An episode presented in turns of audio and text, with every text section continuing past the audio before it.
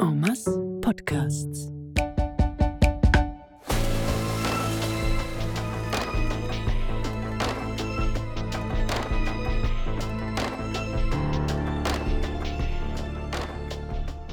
Barsch, Episode 4. Fangst du an? Ist gut. Herzlich willkommen an unsere HörerInnen zu der Episode 153 von unserem Podcast Farn. Wir schwätzen über Formen vom Zusammenleben und wie das am besten funktioniert. Wir sind Anja. Lu? Und Milena. Was erzählen wir jetzt? Stimmt, bin gar kein Barschbeif. Mm, also ich habe heute Mückli aus der Badwanne rausgefischt mit dem Sieb. Wir haben eben herausgefunden, dass er sie nicht gerne hat. Es läuft mega gut. Wir kommunizieren jetzt. Vielleicht kommt er auch mal vor das Mikrofon. Er könnte über das Zusammenleben mit Menschen schwätzen. Stimmt, der hat es auch nicht so einfach mit uns. Meinst du jetzt aus seiner Perspektive als Fisch erzählen? Ja, ich meine jetzt nicht nur auf die Spezies bezogen, aber so einfach so Kommunikation mit uns allgemein, wie das für ihn ist. Ui, hast du das jetzt abgesagt? Weil, ah, hm, ja, ja, ja, ich habe ihm jetzt halt gesagt, dass das für mich voll nicht easy ist, einen Krebs zu essen. Und wie hat er reagiert? Ja, wir haben ein bisschen diskutiert. Ich glaube, er findet mich jetzt ein bisschen weniger cool, aber das ist mir auch egal. Oh, ich hasse so Konfrontationen. Aber es ist ja schon wichtig, solche Gespräche zu führen, oder nicht? Ich meine, wir haben ja eine Verantwortung dir gegenüber. Hm, was meinst du mit Verantwortung? Ja, zum Beispiel einem Barsch gegenüber haben wir ja jetzt auch eine. Er könnte ja außerhalb von seinem Lebensraum auch nicht überleben bei uns in der Badwanne. Ja, ich würde jetzt im Fall ein bisschen aufpassen mit seinem Lebensraum, weil äh, was ist das überhaupt? Ich meine, jetzt lebt er bei uns in der Badwanne. Voll. Und du weißt auch gar nicht, wo er vorher überall war. Ja, mal abgesehen von dem, wenn ich der Barsch wäre, fände ich es einfach mal mega nice, wenn sich jemand würde um mich kümmern Ich glaube, ich fände das mega bevormundend. Ja, aber wenn man weiß, dass theoretisch immer jemand da ist, das ist doch schön. Ah, so wie mir für dich, meinst du? Ja, lassen wir's. Wir machen weiter mit dem nächsten Interview in unserer Reihe zum Thema Zusammenleben, und zwar mit dem Thomas Zrotz. Er redet mit uns über Inklusion und miteinander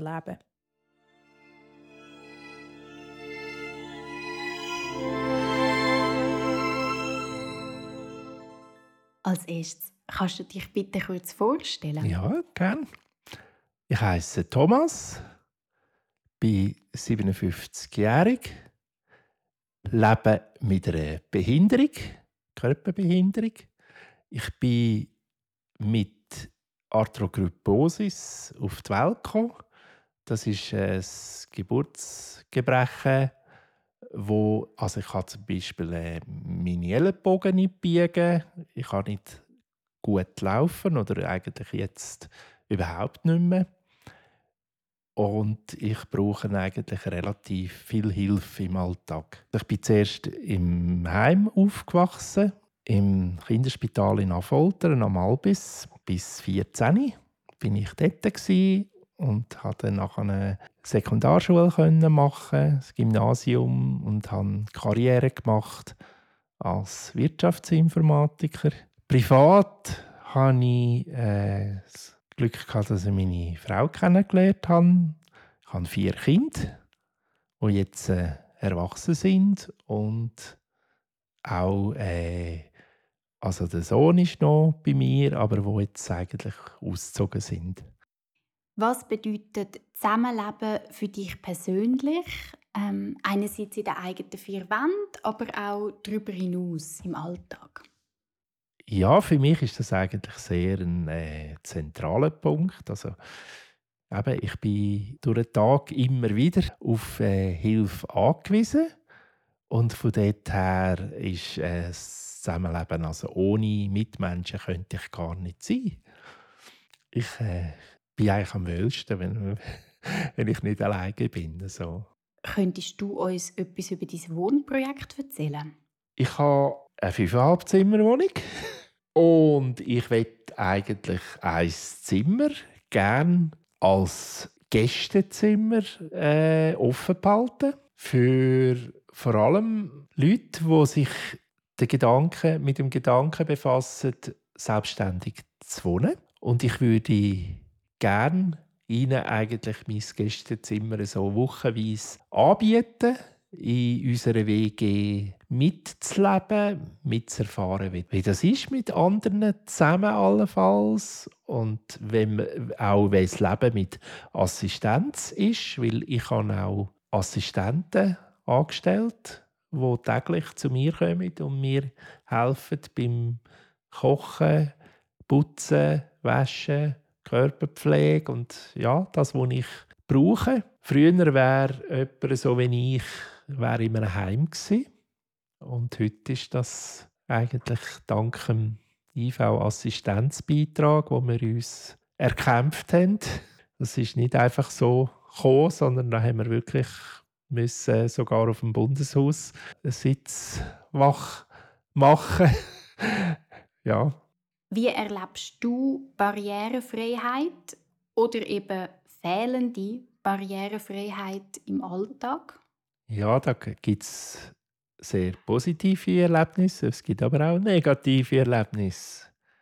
Also positiv ist es, wenn ich ohne gross zu überlegen kann an einen Ort hingehen und ich ohne, dass ich viel muss organisieren muss, mich eigentlich selbstständig kann bewegen Das sind positive Sachen. Negativ ist es, wenn man äh, vielleicht sogar einem Ort anläutet und fragt sie, ich bin im Rollstuhl, kann ich zu ihnen kommen? Und dann muss feststellen, dass man vielleicht sogar muss die Stegen aufgetragen werden. Das ist erstens sehr unangenehm und zweitens auch gefährlich. Und also das wenn man sogar also in einem Restaurant oder so anfragt, ja, wir haben immer Leute im Rollstuhl und das geht schon und so. Äh, ja, das sind so ein bisschen negative Erlebnisse, wenn man so ein bisschen gemerkt, dass man eigentlich nicht ernst genommen worden ist mit der Frage. Könntest du uns kurz beschreiben, was man unter hindernisfreiem Bauen versteht? Also im Wohnbereich ist es wichtig, dass man den Eingang dass man überhaupt zum Eingang kommt und nicht dort schon Stufen hat. Dass es äh, entweder Stegenhaus so ist, dass man im Bedarfsfall könnte einen Treppenlift einbauen oder es vielleicht sogar einen Lift hat. Ich möchte auch jemanden besuchen der halt vielleicht im dritten Stock wohnt. Mit Mühe und Not, wenn das Stegenhaus genug groß ist, könnte das vielleicht noch gehen. Dann ist es aber wichtig, dass ich vielleicht dann dort äh, auch auf die Toilette kann. Also das heisst, äh, Türbreiten sollten, sollten nicht, wie man früher gebaut hat, 50er Türen sein, wo man fast muss äh, queren Weg durchlaufen, dass man durch den Türrahmen durchkommt. Ja, das ist natürlich dann verheerend, also für jemanden, der äh, einen Rollstuhl würde brauchen und was können wir als Einzelpersonen und als Gesellschaft dazu beitragen? Mitdenken und, und äh, auch Fragen, die betreffende Person, die die Schwierigkeit hat, miteinander eine Lösung finden. Ich denke, das ist, das ist eigentlich der Hauptpunkt. Welche Projekte und Pläne liegen dir besonders am Herzen? Ein Herzensanliegen ist natürlich mir äh, seit eh und je, dass es äh, Menschen mit Behinderungen besser geht. Und von dort her, ich fühle mich äh, auch ein bisschen verantwortlich in einem gewissen Sinn oder, oder äh, berufen oder ich weiß auch nicht, wenn ich es soll sagen mich, meine Fähigkeiten einzusetzen für Menschen mit Behinderungen und vor allem halt auch für die, die das weniger gut können als ich. Von dort her, ich bin in sehr vielen Behindertenorganisationen engagiert und möchte eigentlich auch, dass äh, mehr Betroffene in den Leitungsgremien vertreten sind und mitentscheiden und mit Verantwortung übernehmen. Nicht über uns, sondern mit uns ist es so ein, ein Schlagwort und da werde ich mich engagieren und da setze ich mich voll ein. Wie sieht deine persönliche Utopie aus? Ja, ich äh, lebe es eigentlich fast ein bisschen. Es ist ein Zusammenleben von unterschiedlichsten Leuten, wo irgendwie der Rang sucht und hoffentlich auch findet. Ein kleiner Kosmos im grossen Weltall oder in der grossen Welt, wo ja halt auch nicht so einfach ist, aber das sind die Sachen, die mich reizen, wenn es eben vielleicht auch einmal ein bisschen schwierig ist.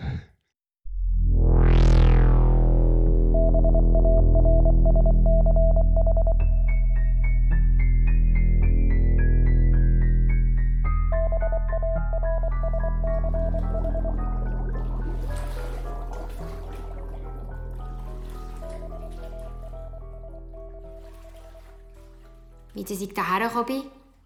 Ich bin nicht gekommen, ich bin gegangen. Ich weiß nicht viel, aber ich weiß, wenn es Zeit ist, zu gehen. Die versteht es nicht mehr. Ihr seid mit dem Gefühl geboren, daher zu gehören, mit dem Wissen, dass ihr bleiben könnt. Ich nicht. Mir schwärmt schon gar nicht. Ihr könnt euch das gar nicht vorstellen, mit euren satten Leben und euren fünf Jahresplänen. Aber wir, wir haben gespürt, wenn wir müssen verschwinden Fertig, vorbei. So viel Mal haben wir unseren Leichplatz verloren, unsere Brut. Und unser Zuhause haben wir dem überlassen, der halt gekommen ist. Euren Bauplan, eurem Beton, euren Leitungen oder am Autofrack. Und mit jedem Umzug sind wir ein paar weniger geworden. Ich habe überlebt und ich habe alles ausgehalten, bis zum Schluss. Dort, wo ihr mich gerade sein lassen. Ich war jahrelang allein. Abgesehen von ein paar Eizellern und mutierten Pflanzen. Und auf mich warm gewartet. Und jetzt? Jetzt sind da plötzlich kübelweise Schwärme von Arten, die ich im ganzen Leben noch nie gesehen habe. Mehr Viecher als Kämpfe am Boden. Und kein einziges davon hat etwas mit mir zu tun. Ich verstehe ihre Formationen nicht, ihre Fischschulen. Mit auf den alten Laichplätzen haben sie sich jetzt ausbreitet und sie haben die Frechheit, mir zu sagen, ich soll loslassen. Du kannst die Zeit eh nicht aufhalten, Barsch. Du kannst nicht mit den Toten leben. Den Toten? Es ist also an Zeit zu gehen. Ich bin losgeschwommen Richtung Norden, zum einzigen Ort, wo mir noch geblieben ist, zum Gletscher. Im Schmelzwasser bin ich geboren. Die Woche hat das Wasser, mein Zuhause, zu ihm hochgetragen und der Gletscher hat es aufgefangen, hat es festgehabt und es dann wieder zu mir runterfliessen. Jahre, Jahrzehnte, Jahrhunderte lang. Sogar dann, wo nur noch ein paar Reste von seinen riesigen Eisblöcken übrig geblieben sind. Dort hätte ich leben Bis zum Schluss. Ich bin stromaufwärts geschwommen. Die Route war die gleiche wie früher, aber die Umgebung ist mir fremd. Der und ich, wir sind nicht auf dem gleichen Planeten geboren. Jetzt ist da kein Rost mehr, keine Tonne, kein Hitzeleichen und keine Plastikfelder. Alles ist grün und schimmert und wimmelt nur so von Leben. Da ist jetzt Wasser und Pflanzen und Viecher. Einen halben Tag habe ich es ausgehalten in diesem Gewimmel. Da ist mir zu viel geworden. Viel zu viel. Darum habe ich Tage verschlafen und bei der Nacht gereist. Die Raubfische haben mir es angesehen, was ich alles schon erlebt habe, und haben mir Ruhe gelassen. Und dann, an der Mündung vom letzten Fluss, am Übergang zum Bergbach, war plötzlich fertig. Da gibt es keinen Übergang mehr, keine Steinstege, nur eine Wand aus Stahlbeton. Ich habe es trotzdem probiert. Natürlich habe ich es trotzdem probiert. Ich bin gegen diesen Beton geschwommen habe mir fast Zähne dran ausgebissen am Stall und habe mich meinem ganzen Gewicht dagegen geschmissen. Immer wieder. Aber ich bin nicht durchgekommen. Der Bergbach ist versperrt geblieben. Schlussendlich bin ich aus dem Wasser gegumpelt. Hoch rauf, zum Überkommen. Aber es ist gar nichts mehr. Nur noch ein leeres Bachbett und eine Erklärungstafel mit Pfoten. Das Wasser kommt jetzt über einen künstlichen Zugang in Fluss, mit Mineralien angereichert und gefiltert.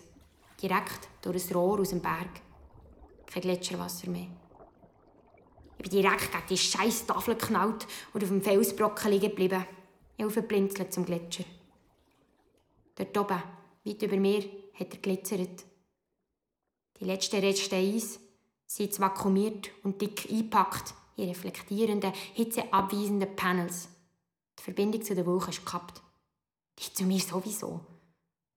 Der Berg rundum ist gesperrt. Von euch, wegen euch, für euch.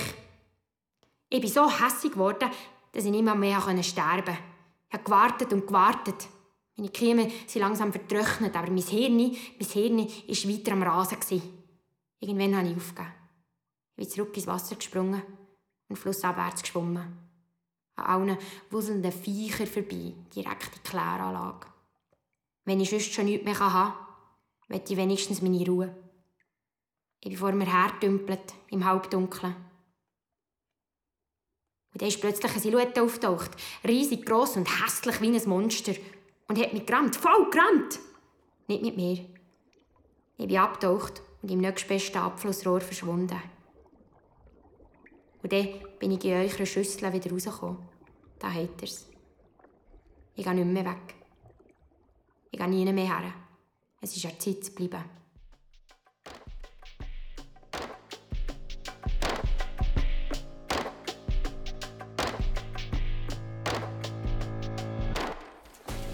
Barsch ist ein Podcast von Lou Meili, Milena Keller und Anja Delz.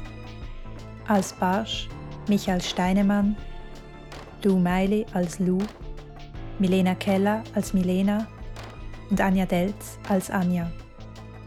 Musik Sandro Grieser, Sounddesign und Schnitt Misha Escher, dramaturgisches Outside Ear Nora Steiner.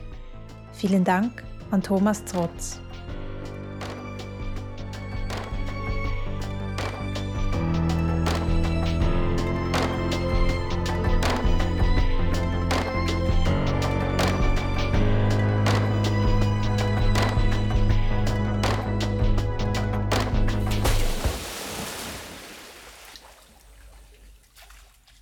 Barsch ist Teil von Ormas Podcasts, ein Hauptstadt-Kulturprojekt von Sonor, Hörmal und Rast.